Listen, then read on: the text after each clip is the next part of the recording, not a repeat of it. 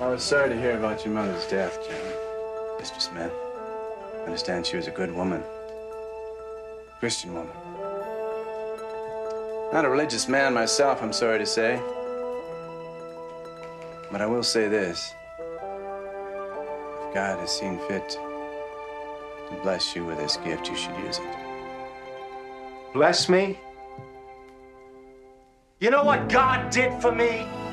He threw an 18 wheel truck at me, bounced me into nowhere for five years. When I woke up, my, my, my girl was gone, my job was gone, my legs are just about useless. Bless me. God's been a real sport to me. uh, sorry, guys. I'm just laughing at Trevor as I usually do. Thank you.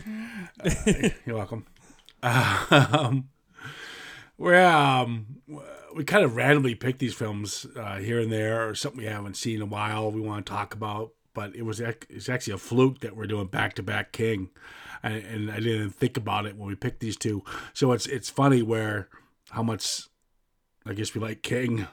yeah, for the most part. Uh, today we're talking the 1983 film Dead Zone. Now this is the time where Stephen King became was becoming the go-to man um, with his books and with obviously with his adaptations. Uh, he, at this point in time, King had Carrie under his belt as a film. Salem's Lot is the miniseries, and The Shining. Uh, Christine was come, came out the same year as this one did, I believe. And Cat's Eye and Children of the Corn were coming. Mm-hmm. So he was he was the go-to for studios if you needed some new material. Now, Dead Zone was written in 1979, and it was Stephen King's first number one bestseller even over The Shining and other other stuff that I just recently went over. Dead Zone was act. This is probably because he finally got some street cred because of Carrie, because of Salem's Lot, maybe because of The Shining. People went to the bookstore to buy the Dead Zone. Yeah, I mean, um, I suppose King sort of really was one, certainly at least at very least one of those back uh, during that period, late seventies and um, early eighties that really sort of kicked off that horror boom, you know, the, the horror literature boom. Um, you know, and you know, you would, would have had guys like Peter Straub as well, you know, Graham Masterton, Ramsey Campbell, you know, and Brian Lumley, quite a few others. But the, the, this was around the period when King had really cemented himself as like the number one guy, horror guy, in terms of um, you know, basically obviously literature and novels and stuff, but um, also as the go-to guy for Hollywood for horror. Yeah, yeah. I mean, you mentioned Peter Straub and a couple other authors were coming. Um, I mean, I really do think, besides some of the romance crap you got, you know, the Jackie Collins kind of stuff, I think King, and you had obviously, obviously other books be made adaptation like we, we talked about Psycho and we talked about yeah Robert Bloch uh, yeah. To Kill a Mockingbird all, all these Grapes of Wrath all these you know uh, Dickens all these films you know but King I can't think of another author who was consistently writing books that were getting bought right away the minute before probably even before they were written and bought by a studio. He is uh, he, he has been throughout his career extremely prolific, uh, and still is to this day. You know, uh, th- there's many um, horror authors um, out there still going strong um, that are like him. Um, such as Ramsey Campbell, for example, Graham Masterton. However, um, with King, um, he's always been, you know, the guy that studios went to to make film adaptations of his work, as uh, not so much with the likes of um, you know Ramsey Campbell. There were a couple of Spanish film adaptations of his work, and um, you know Graham Masterton as well. There was at the the, the Manitou.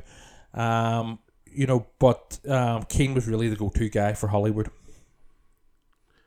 Um, well, yeah, Philip K. Dick would be up there. I think. Um, I don't think he was a household name really, um, and his were more novellas. I think. I don't think they're actually books. Yeah. But all right, yeah. So here we are with Stephen King's 1983. I haven't, I haven't, I haven't seen this film in a long time. To be honest with you, I totally forgot. It's a pleasant surprise that this was produced by the late great Deborah Hill. Yes, John Carpenter's partner.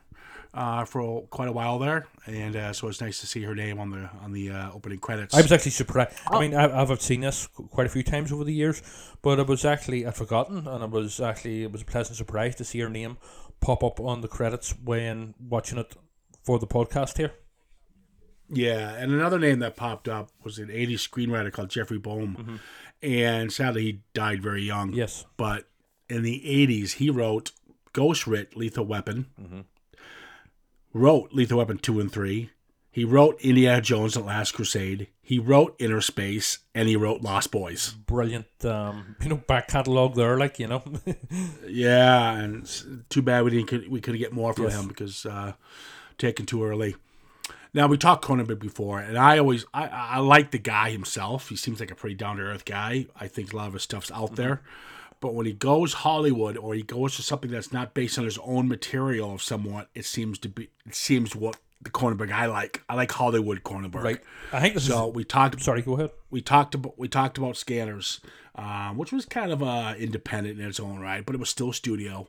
The Fly, um, um, A History of Violence, and now we're talking The Dead Zone. Those are all films that I think are fantastic, fantastic films. Put my cards on the table there of Dead Zone, um, but when he goes on his own little Cronenberg Cronenberg world, he just fucking creeps me out. Yeah, like shivers and stuff, and and Well, Shivers- and yeah, sure.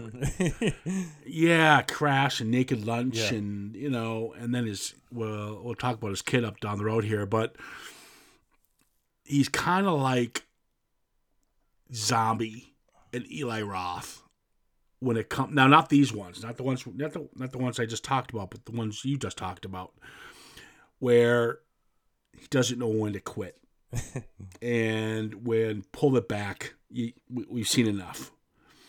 Um, but that's why I, I guess you can actually I use the word religiously. I would say I like more grounded Cronenberg. Although I would argue, you mean you mentioned Rob Zombie and Eli Roth. I mean, those guys wouldn't hold a torch to Cronenberg in terms of talent. Doesn't matter. creative, Doesn't you know, matter. There's nothing. there's- there's- didn't say anything about talent. Yeah, The guy, but Cronenberg needs to know when to say. it's lack of restraint. Are you saying? Yeah, I mean, it has nothing to do with the talent behind the lens. It has to do with no one to say cut. Yeah. But with that being said, that sounds like I'm bad mouthing Cronenberg, and I'm not at all. Most of his stuff, like I mentioned, are quite solid, uh, and this is definitely one of them. As we talk, the Dead Zone, like that Dead Zone. Yeah. Exactly. I would also say about Cronenberg, I actually really like him as an actor as well, especially in Nightbreed. Yeah, we talked about that before when we talked scanners, um, and and Jason, Jason in space. Jason X. Jason X. um, some, he seems like he has a pretty good uh, head on his shoulders, and he's loyal to, especially to the Canadian film market. A, a lot of actors in here are Canadian, uh, filmed in Canada. He's uh, he's he's really loyal to um, getting the uh, Canadian arts out there, and there's nothing wrong with that at all. Um, he's very loyal, and I I kind of I kind of respect that about him. And so uh, there you go. Yep. Cool. He just he just knew he just needs to want to say cut. Not literal cut. You, you mean like a like a, film making cut as opposed to like stab cut? like like uh like ah the cool thing about this film it's such a small cast but man what an a-list cast martin sheen christopher walken tom skerritt who i love love tom skerritt brooke adams anthony zerbe who i like to see he's a good actor herbert lom colleen dewhurst small role but brilliant nicholas campbell small role but creepy as fuck and so there But yeah, go. Your it's cast. it's an absolutely stellar cast, and they all are bring their A game to this film. let's talk the opening sequence. And I need to get this out of the way right now. We're first introduced to Johnny. We know he's a teacher. Yes. And so is his partner, Sarah. What the fuck is with the hair bowl haircut? Uh, I, it, it It looked, he looked like a pedophile Harry Potter. it was the seventies. Give me a break. oh my God. I mean, he don't he looked like? He, he looked like like one of those Lego action figures because they have that hair just pop on top Yes. of them. or one of those Oh, troll dolls or something. I don't know. What? What is a Troll? No, the complete. What are you talking about? That's his new hair. That's the hair we know Yeah. about. That's his puffy. no, I'm talking about the hair. It's all bowl cut. Right, yeah, yeah, well, yeah, I mean, it was the 70s, it was of the time, and you know what I mean? I, I thought he looked quite fetching with it. What the fuck's wrong with you, man? Jeez, take some more cold medicine. Fucking hell. It looked horrible. Um, I do like the fact when, hey, it's it's wintertime. I got a surprise for you. Uh, and he takes you on a roller coaster ride. Must be fucking freezing. Yeah. I know. Yeah. Now, let me ex- let me talk about the when he's on the roller coaster, right? And he gets the headache, right? Why does he get the headache? So did he have this sixth sense thingy? Um, yes. It basically. Before he got hit by the milk truck. Yes, it, it was basically it was always within him, and it was always almost bursting to get out. I think it's, I mean, obviously it's explained more in the novel by King, um, but I believe there was um, in the original novel there is like he- he's involved in an accident when he's younger or something. But anyway, he, he's always had these psychic abilities, and they're all they've always been trying to, you know, p- sorry, they've been trying to push themselves to the forefront, you know. Um, but it's whenever he is in this, you know, horrible car crash that he basically, and he's in a coma for five years, that he basically, you know, they come to the, the forefront. Okay, okay. So he's already had. Yeah. All right. So when he's dropping her off after the roller coaster, she wants to bang boots. Yes. He doesn't want to. Is this their way of showing he's religious, where he doesn't, he wants to save himself from marriage? Is he a good boy? I mean, that, that, that that's one take of on it. Um, because he turns his back on God. Yeah. There's a great line coming up with Tom Skerritt Yeah. that he says to him. But that's my point. And his parents are clearly religious, especially the mother. yes.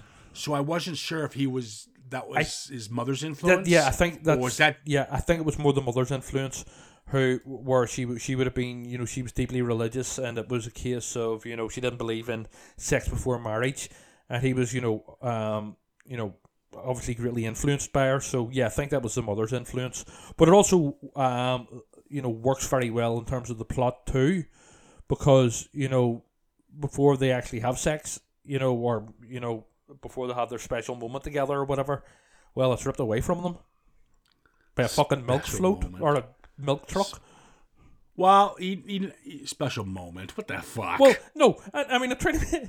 No, special moment. I'm saying yum yum uh, time, I- knocking uh, boots, and you're like, oh, the special moment. What are we fucking Hallmark card? Ciaran, Ciaran, some of us can be a, a classy at times if we want, uh, and you know, not not, not us out there. Even you, even you regret saying it yes, now. Shagging time. All right, he was, lo- you know, what I mean, she was looking to shag, and he decided that he didn't You want to shag her until they, they get married or until the time was right or something like that. Okay, you Oh, happy? No, I'm not. Even Shag's even All worse. right then, fuck. Oh. Oh, so yum yum time, as you say. yeah, yeah. So the the the, the milk the guy falls asleep and the milk truck is rolling.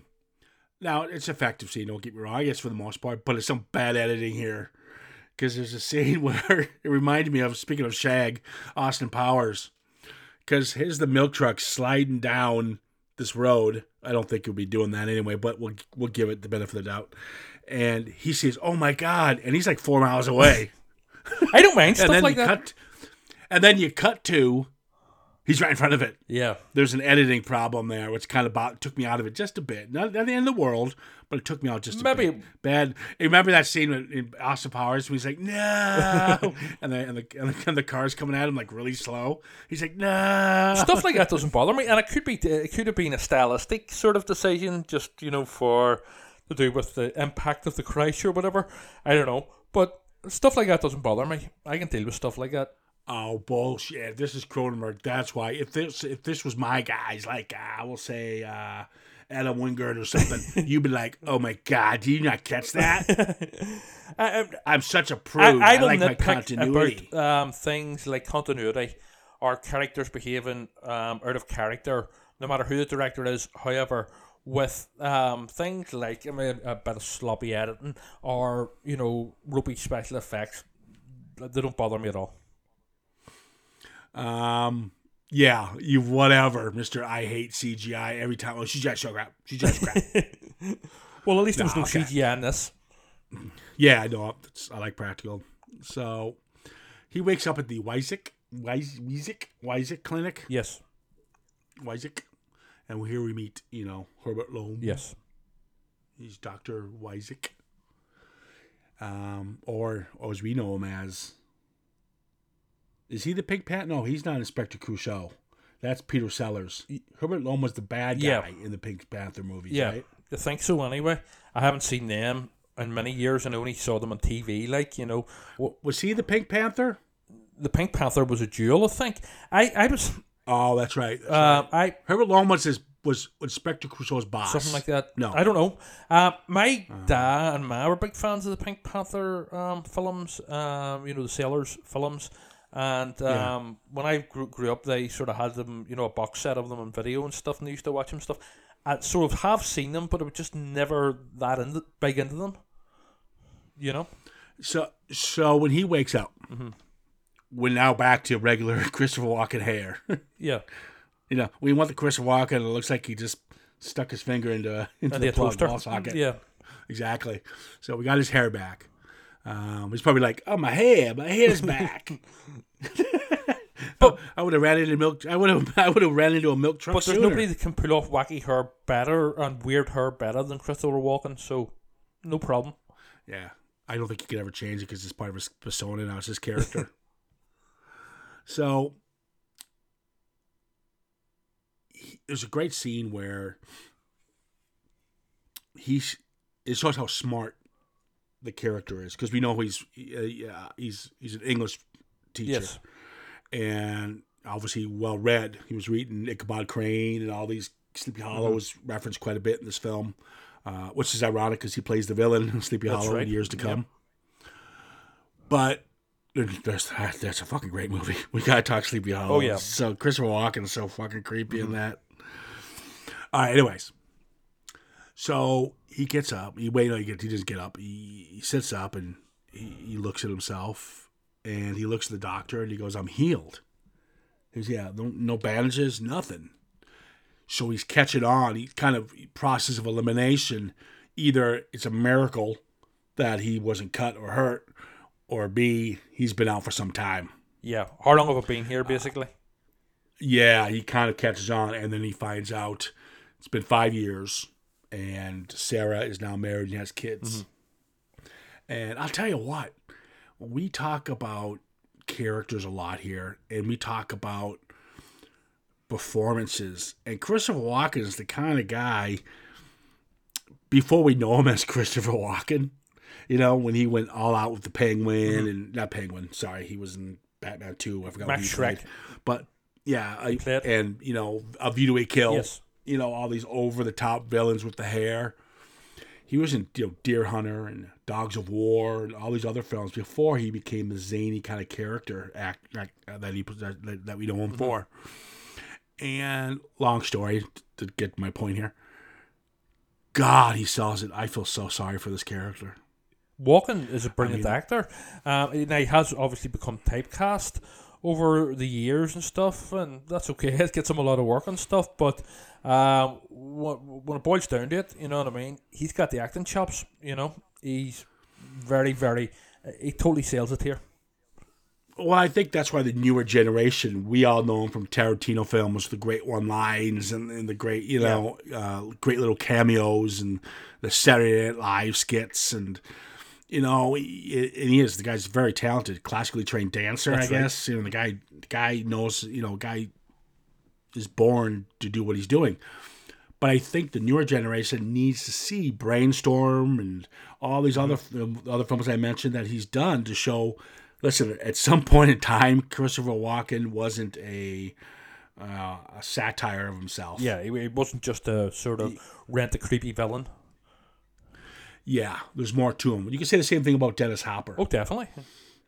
Uh, both those guys, I think, are known more for their balls to the wall, crazy fuck roles rather than these kind of roles. But yeah, God, I felt so sorry for so sorry for him. And then the nurse comes in, he grabs her hand, and another creepy scene where he's embedded in fire. The kids in the same room. It looks so real. Yes. And it's so well done because when he has these visions, he's in the room with them, and obviously he saves the child's life, and this becomes news. He becomes famous. Yeah, which is something he doesn't want. Um, now let me ask you this: When he grabbed the nurse, it was a force grab, like a force draw him to grab her hand. I, I think That's usually no, not, that's usually not the way it no, no, usually not originally. It wasn't. I hand. think he, t- he, they touched, but then whenever something was happening, then he sort of grabbed her hand. So yeah, it, it, it works through touch. It does. It does. It, it definitely.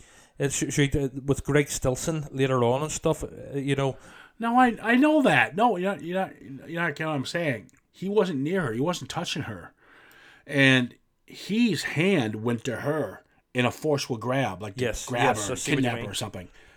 But that's usually not how it works. Usually, you just have to be, self-aware, and you know, and not self-aware, but just uh, just you know, you, shake somebody's hand, and boom, Mm-hmm. he gets a vision.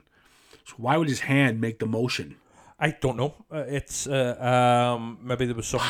maybe there was something within him. You know, those psychic parts within him that you know deep within him, deep buried deep within his subconscious, that um, knew that this had to be done. You know what I mean? To see that vision and then to save the girl.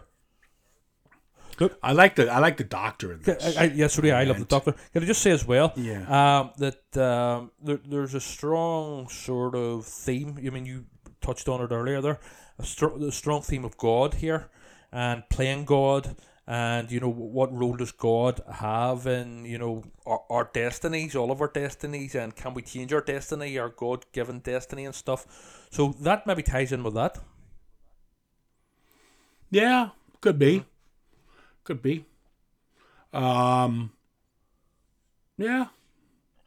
I suppose. Well, it, you know, Stephen King, you know what's funny? Well, Stephen King, you never know what you're going to get from him. Uh, but the one thing about Stephen, I don't, I think with Stephen King, you don't get a lot of religion with Stephen King. Oh, you do for a bit, I think. Yeah, You do? yeah. I, I don't, I, I, I you do like Salem's Lot. In his You books, it in you do. Yeah. okay, maybe they're taken out for the adaptation for film because I don't read a lot of his stuff. But I will say that he, the one thing he does add to his films is all. I mean, not all of them, but most of his characters are have second sight, like like we have here. Yes. Are telekinesis. You got the Fireball kid from Firestarter. You got. They all have some kind of a gift or a curse Yeah. on them, especially his older works, his first handful of films. Uh, technically, Christine, you could say the same thing. Yeah. Carrie as well, Um, of but- course.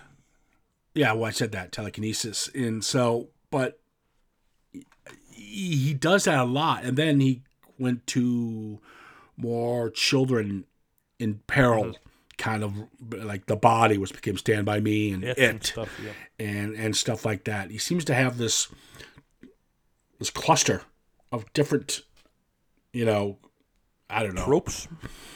Yeah, yeah, that's a good way. Or, or yeah, or characters. I don't know. Um, I'm just talking out No, no, you're not. No, no. I mean, the, the, um, certainly the psychic powers thing is a big King trope, especially back in this era of you know the sort of late seventies, uh, mid to late seventies, um, early eighties. A lot of his stuff was about people with psychic powers. With the doctor, who is, I personally think, against what he has. He doesn't want him to have this. That was not his intent. Uh, in fact, it's a scene where he tried to get him back to the hospital to try to control it and get rid of it because it's going to kill him eventually. But when he tell when he grabs the doctor and he says, "Your mom's still alive," oh, it's a tough scene. Yeah. When he he's- brings then the mom. yeah, but he, but there's, but he doesn't. And Christopher Walken asks him, "Did you talk to your mom?" He goes, "He goes, you're right. She was alive." And oh, what'd you say to her? I, I didn't, I didn't talk to her. Why? Because it wasn't meant to be. Goes back to the God thing um, as again. Yeah. Don't fuck with Mother Nature. Yeah. Yabba yabba dabba dee, and that's where the dead zone comes Mm-hmm. in. We'll talk about that coming up here. Uh, we'll move this along a little bit. We're kind of dragging it, but I don't give a fuck. I love Dead Zones. Yeah, it's a brilliant film. Yeah. So I, lo- I love when he gets the fucking reporter when that fucking prick starts going, oh, so you're, oh, you you can't see, you can't, you want to touch me? Oh, Come on, Mister. He call, he's calling him a liar and he's he's cl- you know, clown, yada yada yada, and he grabs him, and he goes, "You feeling guilty about your sister killing herself?" He starts kind of taunting him. Oh, Yeah. it was pretty. It was a great scene. He deserved his comeuppance, but at the same time, Yeah, it's harsh. it's harsh. It, it but it shows that he calls him a freak and stuff. He goes, yeah, and he, yeah. Yeah. Get, get your hand, get your hands off me, you you freak. yeah. Um, uh, so now we find out his mom's dying. I mean, Jesus, this guy's got the worst fucking luck he, I have ever. Yeah, big time. Um, and it was a great scene when he's holding her hand. Mm-hmm. Now, I may ask you this question. Maybe there's a lot more religion in this than I thought. When the mom's dying and he grabs her hand, that's when she passes. Mm-hmm. Yeah. So I have two things they could have went with in this one. One, was he kind of responsible because of his touch let her go peacefully? Or they should have went remember the scanners route where he can feel her passing Yeah. because he can see that. So yeah, I thought they could have went that route when he starts to maybe maybe a little more emotion in his face, like tearing up. Yeah. And the father goes, "What's wrong, son?" And he goes, "You don't want to know." Or, or no, he could have said something cool like, "She's at peace." Yeah. or something like that. Yeah. you know what I, I mean? mean, uh, my my take on it was that you know, um, he basically, yeah, basically what you're saying there. My take on it was that basically he was with her right at the very end, and whenever he does touch her, you know, he's like almost, he's basically, I know physically because he's like holding her hand, but also, but also spiritually, he's with her, you know, right at the very Okay. end. it was a nice scene, Yes, actually. it is. Yeah. Very nice scene. So, uh, we're introduced to my boy, Tom Tom Skerritt, and he's the sheriff. And he comes to help. He asks, you know, he's asking, "Can you help me find this killer?" Um, and the great thing about Tom Skerritt, we talked about the actors before, you know, the how good they are in this. Um, Tom Skerritt sells it as a sheriff who's confidence and knows he got to do his job, but at the same time he's scared and he can't. He needs anything he can do to help Well, he's desperate. find this killer. He, he's desperate, desperate. but he's also um, afraid of walking, um, and rightly so. yeah, Yeah. yeah, but but I think he's desperate. What I'm looking, he's reserved about it. He's he's like um, he holds his own. Yes. What I mean by that, he's got pride. Mm-hmm. So him doing this and asking this, you know, quite frankly, freak, I guess you could say at the time, people don't know, and having to ask for his help, it's almost beneath him, Yeah. and he sells it well as a desperate guy needing his help. Tom Skerritt always reminds me of Tom Akin, Ak- Atkins. what? Doesn't look anything like him. He does a bit, and it's just the No, he doesn't. of um, No, fucking he does. doesn't. Not one. um, and their their Whoa, manner you're of saying acting Tom- as well is quite similar. no, it's not at It all. It does a bit, yeah. No, it doesn't. Plus, they're both called Tom. Tom Atkins and Tom Skerritt look alike, and they act They, alike. they do a bit. Put a picture next to Tom, uh, Tom Atkins. Uh, okay, you know what? We need to stop this podcast. She's on cold medicine, people. So clearly, it's making him delusional. Fucking Tom Atkins looks nothing like, and I like Tom Atkins. I'm not get me wrong, saying he's his about- double or his clone. What I'm saying is they He looks nothing like. put me in mind of each other.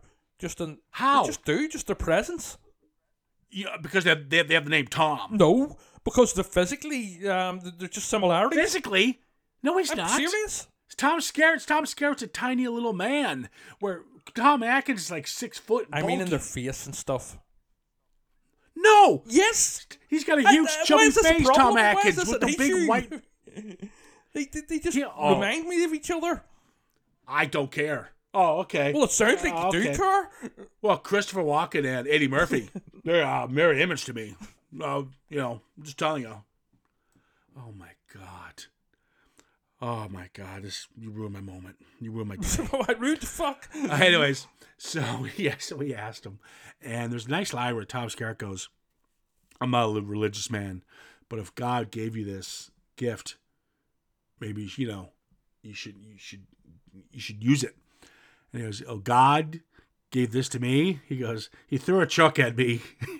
He sent me to no, the, uh, nowhere for five years. My girl is gone. My job is gone. My my legs are about useless. Yeah, God's been a real sport to me. Yeah, but it's a case of um, you know, but maybe all of this hell that he went through was for a purpose, and we found well, we found out later on that it is for a major. Yeah. Well, there's there's several purposes, but there's a major one um coming up later on. I, I, I- it was it was kind of the first time where he lost his temper. Mm-hmm. He did a little bit with the reporter, but this was the icing on the cake. I think he just had enough of everything, and he finally does lose it. And he- we have that Walken esque kind of you know yelling, mm-hmm.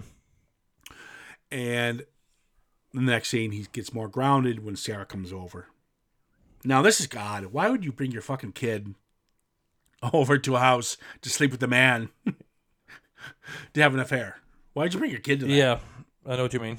Yeah, yeah, it's a fucking strange one. Like, yeah, And you- You're like, mm, yeah, mm, thanks. yeah. I know it was like the seventies and eighties and stuff, but yeah, I love how oh, I love how you yeah, that w- w- bad haircut. It was the '70s, man. yeah. Um. Uh. Having an affair with your baby in the corner. Yeah. It's '70s, man. yeah, it is. A, it is a fucking weird one. Uh, I mean, they should have like uh, at, at very least put the kid, lock the kid in a different room or something, or put him to sleep or something. Lock the kid. yeah, I mean, he didn't have to see that shit. You know, it wasn't like he did. To be fair, I think the kid was sleeping. No, they did put him in a different room, but still, you're gonna you're gonna you're gonna knock boots, have an affair on this kid's dad. I just think it was kind of weird. Yeah, Um, I don't know why she did it. she it, it, she did it for for because she always loved him. Um, she always loved Johnny, and uh, in fact, that's confirmed in the very final line bar. Um, and it was just it was like the closure after them being denied their special moment, as I called it earlier. Um, they're, they're basically their shagging time after being denied it. It was basically taken away from them by a floating milk truck. Got milk. Yep. Well, I mean, there's a bit. I mean, there's a, surely a metaphor there. you know? So pretty much, this is his virginity. Yes. she takes from Yes. him. Um, and all of a sudden, once he's cleaned the pipe, Yeah. he's he's he's gonna help the sheriff. Yes. He's like, you know what? I'm feeling good now. I'm Now that I've got that the off my mind. Yeah. All right, so we got nine murders in a place called Castle Rock. Go figure, Castle Rock. Exactly. Um, Yeah. what I don't get, if you have nine murders in a small little town, the FBI would be involved in two seconds. Um. Possibly. I don't know. No, it's a serial killer at this point. Yeah. Um. Yeah. Well, fair enough. yeah. It's the seventies, right, man? Hard. Hard. Hard. Do you know they weren't involved, but I mean they were they just maybe. Mm, I don't know. Well, they're obviously they weren't, but um, you don't really see them. But uh, yes, f- fair enough. I mean, I, I, to, to be honest, I'm not up. Um, uh, you know, I wouldn't be that up to speed with American law and jurisdic- jurisdiction and stuff. after after it's it's like after three killings, it's considered serial or something like that. So the FBI have to get involved. They have to take Right. over. Maybe it's because it was Castle Uh, Rock and the FBI knew it was creepy as shit anyway because Stephen King wrote it and um, said, Oh, "Fuck wait, wait. Stephen King out." lives there. Stephen King lives there. No, he's in Bangor. He lives in Bangor, Maine, Mm-hmm. doesn't he? I think it is. Uh, this best shot of the film right here. The scissors one. Best shot. No, but it's shot, not scene. But yeah, scene. This, whole- this whole scene's the best scene. Uh, but shot is the establishing shot when he decides I'm going to go help these guys, and they're in a tunnel, Yes. and all you have is the lights from the, the car, and they're in this tunnel. The tunnel looks just dripping wet. It's ice cold. It's winter time, and they got their flashlights, and they're just walking. And he's uh, Tom Atkins. I'm sorry, Tom Skerritt is is is is is walking toward us. It's just a nice shot. There's something up. It's eerie. It'd be nice on a poster, which I think is on a poster actually. It's definitely the best shot of the film. Um, so I just want to give that shout out. But he, he he can't get a, a proper image. But as he's trying to find this proper you know, this image or this clue, they there's another victim. So they go to this gazebo Yes. and this is where he finds out he touched the bodies there so this gives him full knew on strength. And he knew her. He knew her. It's a great shot. It's a great scene with him because, and even with Tom Skerritt and Frank, and even the small town, they're all circling around this gazebo, and they're he's telling Frank to hold him off, no questions, hold him off, and again, you can see the look and desperation of Tom Tom Skerritt's face, and it, it, it's both actors just a listers here at their at, at, at their craft, and Christopher Walken is so in because it's the victims right there. His vision's probably stronger, I guess I you would, can say, I would imagine so. And he actually breaks down and says, "I I couldn't have stopped. I could have saved her. I was right there. I could have saved her." And it's creepy. He couldn't. He's just a vision, but it felt feels like real he to was him. There. Yeah, exactly. And that's where he finds out. He looks at him. and He goes, "It's Frank." Up up until then, apart from the um, the hospital scene with the nurse's child, I don't think he ever had um, a vision as vivid as this. Yeah, I think the the the one with the child was probably more of a nightmare looking ass kind Mm-hmm. of uh, where this one was. Vivid. No, you know what? You know what it could be. Maybe it's because he was able to help the girl, save her. He's got that's fine. This one, the girl's dead, so that's the guilt kicking, and there's nothing he could do Yeah. for this one. Yeah. Fair Maybe enough. That's what Yeah. it is. Ah, and he saw, pretty yeah, and, and plus the fact he actually saw her being killed. Yeah, yeah, yeah, yeah. Because he wasn't really prepared for it. Uh, Colleen Dewhurst was always an, uh, just a crazy actress and everything she does, and she's in this this what for like two minutes, and she still. She's the- nuts. the mother? she's so good in this. Yeah, she reminded me of Piper Laurie and Yep. Carrie. Um, very overbearing mother, and when they get to his house, because he kills these girls with scissors.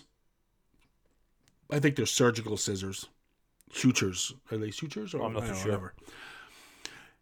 What a, what a way to kill yourself! Yeah, it's fucking brutal. Like, um, so uh, but how did it kill here, to be fair to Cronenberg, he does cut away with this. You know, Oh, I couldn't watch that. no, I couldn't either. Like, I mean, and I'm pretty Oh. desensitized, but yeah, it's a brutal way to like do away with yourself. Um, yeah, and I think I uh, think it was even too much for Cronenberg, and that's saying something. yeah, yeah. I know. He he finally went. No, this is too much for me. Stick to body horror. Yeah, Don't worry, I'll make this up in the uh, Dead Ringers and, and the Fly. yeah, but um, yeah, Oh. it, it's um, it's it's yeah, but it's a very effective scene. oh, it's just. Ugh. I remember seeing this when I was when I was when I rented it in like '84 or something like that, and watching it, and I was like, oh my god! And I kept looking at it, and it's a great scene. I'm not disrespecting it, but would that have killed him? Because it looked like there was a sticking out of his mouth. Um, well, depending on the tra- trajectory, um, Maybe, yeah. you know, yes. I mean, Uh, I wouldn't advise anyone at home to fucking try it. Let's just say, just to find out. like our last podcast, we talked about not, well, you know, even though you might be able to survive a black bear Yeah. attack, don't do it. Disclaimer, you know what I mean? Do not try this at home.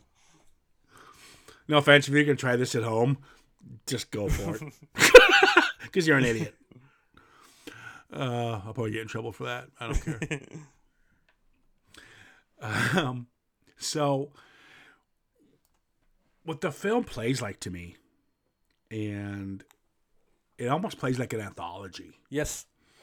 And the reason I say that because you had the nurse story, you have the Castle Rock killer, you had Stewart's, uh, you know, the Stewart's family. We'll, talk, we'll talk about Chris, and then he had Stillson's, you know, story, Yeah. which would, would end it all. Um, and his uh, multi anthologies will always pepper in a side story in between the stories. It's definitely Um, a film of two halves, at least. You know, with the first, you know, the, obviously you're establishing um, Johnny Smith and his powers, um, and then you know the serial killer thing. But once the serial killer storyline's wrapped up about halfway through, we'll then move on to Greg Stillson. when you meet the Stewarts, and he's going to help Chris come out of his shell, and he, he does it pretty quickly, but that's nice, you know, because they they're, they're kind of recluse, so they kind of get along. And and you've got the father with he's Roger, who I kind of like, but he seems he's a very um, He's a dick. yeah. He comes off. he- he- He's at first he seemed like a loving father, but he's just more abrasive. Yeah, he's quite self-centered and yeah. opinionated and the world And- type thing. we won't dive into this whole one because we're gonna jump into the Stillson one here, but the whole scenario with the when he grabs Chris' hand and he says, "Don't do it. Don't do the go. Don't do the hockey match. Yes, kids are gonna break through the he ice." smashes the ornament. And yeah, and then Roger's like, "Okay, yeah, no problem, cool. That yeah, you're cool, man, freako. We're not gonna do it." And then Roger tells Chris, to "Get ready, we're gonna go outside and go play uh-huh. hockey." He's like, "No, I'm not going." He goes, "Whatever, you little brat." And sure enough, he- when before this all the ice breaks, he, he grabs Chris's hand, mm-hmm. and he's there's nothing there. Yes. So Chris is so he's like, "Yeah, cool, we're good." He See ya." survived. So he, Yeah. you know, he thinks he's going to survive because no more visions. But obviously, kids die because the father's a prick and still has the uh, the event. Mm-hmm. And there's a nice shot where he walks over, he runs over to the house because he knows he read the paper that all these kids, these couple kids died during this hockey incident, and the father's completely comatose now. Mm-hmm. The father is, it's a tough arc, but it's a it's a learning curve for him. Oh, it's a big learning curve. And uh, yeah, his arrogance, self righteousness, Yeah. and all this came a full circle at the lives of these kids, and and he just wanted to see make sure Chris was okay. But at the same time as reason- well, you know, looking at this from a sort of logical real world sort of point of view, if somebody like said to you, come up to you and said, "Hey, don't go to work um, on um, you know Wednesday or whenever it is." Uh, because you're going to be involved in an accident. I'm psychic. You'd say, really, get the fuck out of here. You know what I mean? So it, it- there's a good conflict there, and it, it's sort of, it's understandable the father at first not believing in that sort of thing. You know, you know. So yeah, I mean, it works from both characters' points of view.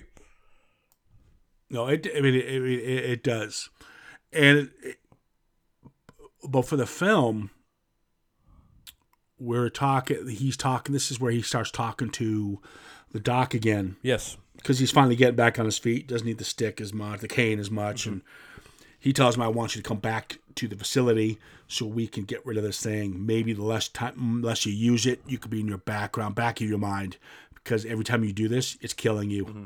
Because he's getting the nosebleeds, the massive headaches. Mm-hmm. It's going to eventually lead to like a, an embolism or hemorrhage, whatever. Well, it's like all sort of stories about somebody who acquires this sort of superna- supernatural power, even superhero stories. You know, who acquire a power. There's always a price there. It's always killing them. You know.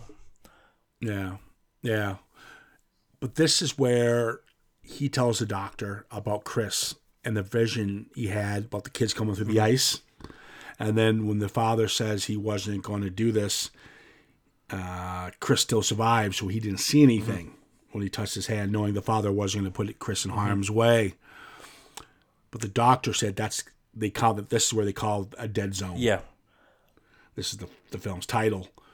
It's where there's nothing there. It's, it's just empty, empty. The future's been changed, type thing, or can fu- be changed. yeah. Um, also, um, I would changed. say at this point as well that um, I believe the meaning of the phrase "the dead zone," the title, is different in the book. Um, you know, slightly different, where it's more to do with, um, I think, um, where it's more to do with the the zone that he goes to to actually see these visions. If that makes sense, Yeah, yeah. it's like tweaked in- slightly in for the film. Well, simplified. That's that's fine with me. One line, one line sentence. uh, There you go. There's Mm-hmm. dead zone. yeah. It's when there's nothing there. Mm-hmm. Everything, everything's everything's okay. It sounds like dead zone would be bad. Yeah. Well, it's meant to sound sort of, sort of weird and spooky. Yeah. Like a black hole. Yeah. A black hole of the mind. mind. Uh, so yeah, so we when he takes Stillson's hand, find out he's going to cause nuclear wars, so he's got no choice but to kill himself and kill him, because he knows this is a one way ticket. He also knows he's dying pretty much. So what better way to die than to Save the world. kill the man who's save the world? Yeah. Uh, I do love the fact when he grabs the baby, just I mean, pretty good little stunt baby there. That baby was real, and he's just winging it around as It's he's a real kill. sort of fitting sort of downfall for him because he was such a fucking Oh, card and a fake. Oh, I know. Like, and then when he he holds up the baby, and, and he's and then he's going to cover it, and then when he grabs, uh, as he sh- as they kill they, they kill Walk. Oh, let me ask you this: when they shoot Walk, Yes. right after he misses or doesn't get the shot off, whatever happens, he he shoots. They shoot Walken. Then you see the light fixture behind him explode. Yes. Was that the bullet coming directly out of him, or was that his his psychokinesis second sight thing exploding the electric vibe behind him because he's I, dying? f- I thought personally my take on it was it was the psychokinesis. okay, it's not. It's not. It's Second It's sight. second sight. Yeah. yeah. but it's. I get them all confused. You're right. Yeah. Uh, ESP, but is that- whatever. That's Yes. When he took that hit and the light explodes behind him. That's not the bullet coming out of him. That's his I felt it was his or, powers. or whatever. Yeah. His powers going. Oh, we're Yeah. fucked. Yeah. pre- pretty much. Um. So it was, but um. Yeah. And when he grabs Stillson's hand, why'd you do this? And he sees that Stilson sees the front of Time magazine. Was you're finished? He holding the baby, and he kills himself. Yeah. He was you're finished. yeah. Yeah. There you And go. What a sad. he- then it, it's quite an emotional ending as well. Then, um, you know, where she then confesses that she loves Johnny and stuff, and you know, he dies in her arms. Yeah, it's it, it, it's a not. I don't know. It's a downer, yeah, but at the same time, this is he was this was his only This out. was his journey. Yeah, this was this was the the the, the greatest resolution he could really hope for. I mean, he saved the world. Um, you know, his woman told him she always loved him. So yeah, good on him. and what a guy. yeah, that that nice romantic moment. Mm-hmm. Yeah, exactly. After saving the world through um, some sort of psychic powers. Oh fuck. Uh, yeah, this is this is a good one. I think you and I both It's a brilliant film. Um, yeah, it's fast paced too. Yep. It, it, Um, it's tightly edited. I know you um, were mouthing off about the editing earlier, uh, but uh, more in a different sort of um, context. But I think it's very tightly edited together, you know, the scenes. Um, there's a point to every scene that pushes the plot along, uh, pushes it forward. It's just uh, very tightly scripted, tightly edited, um, very effective. Uh, one of the best supernatural thrillers of the 80s, I would say. It's uh, yeah, it's a good one. Yeah. there you go. Besides the besides the milk truck scene, but yeah, no, I hands down, and it's it's pretty much Christopher Walken's vehicle. It's he makes the film. The supporting cast support him, and, and it Martin. Sheen's brilliant as well. Tom and Tom Skerritt and Colleen Dewhurst, Tom Atkins, Ian too. He's good. Holm. you're, you're, you, you know, when you, when you, when you look back at what you said and you hear the conversation, They've just always reminded me of each, of each other. I mean, I'm not Okay, saying that I'm they just- are. Let's move on. Let's move on. just Uh, let's move on. I'm Let's not saying that this is Dead Ringers, another night- Cronenberg film.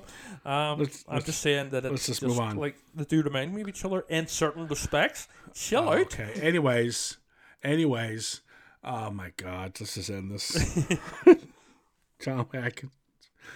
Um. Yes, guys. Um, give us a shout on Citizen Frame underscore podcast at Instagram and of course on Facebook. The new issue of Phantasmagoria is out now, available on Amazon across the world, and of course Forbidden Planet locally, and the new place that I keep forgetting the name of in Pennsylvania. Phantasm Comics. There it is. I should actually remember that one because it has half your name in it. Exactly. Um, all right, guys. Thanks for listening. We're gonna follow this up by accident. Just didn't even think about it, but it's a pleasant surprise. Another Stephen King. We'll be talking Creepshow.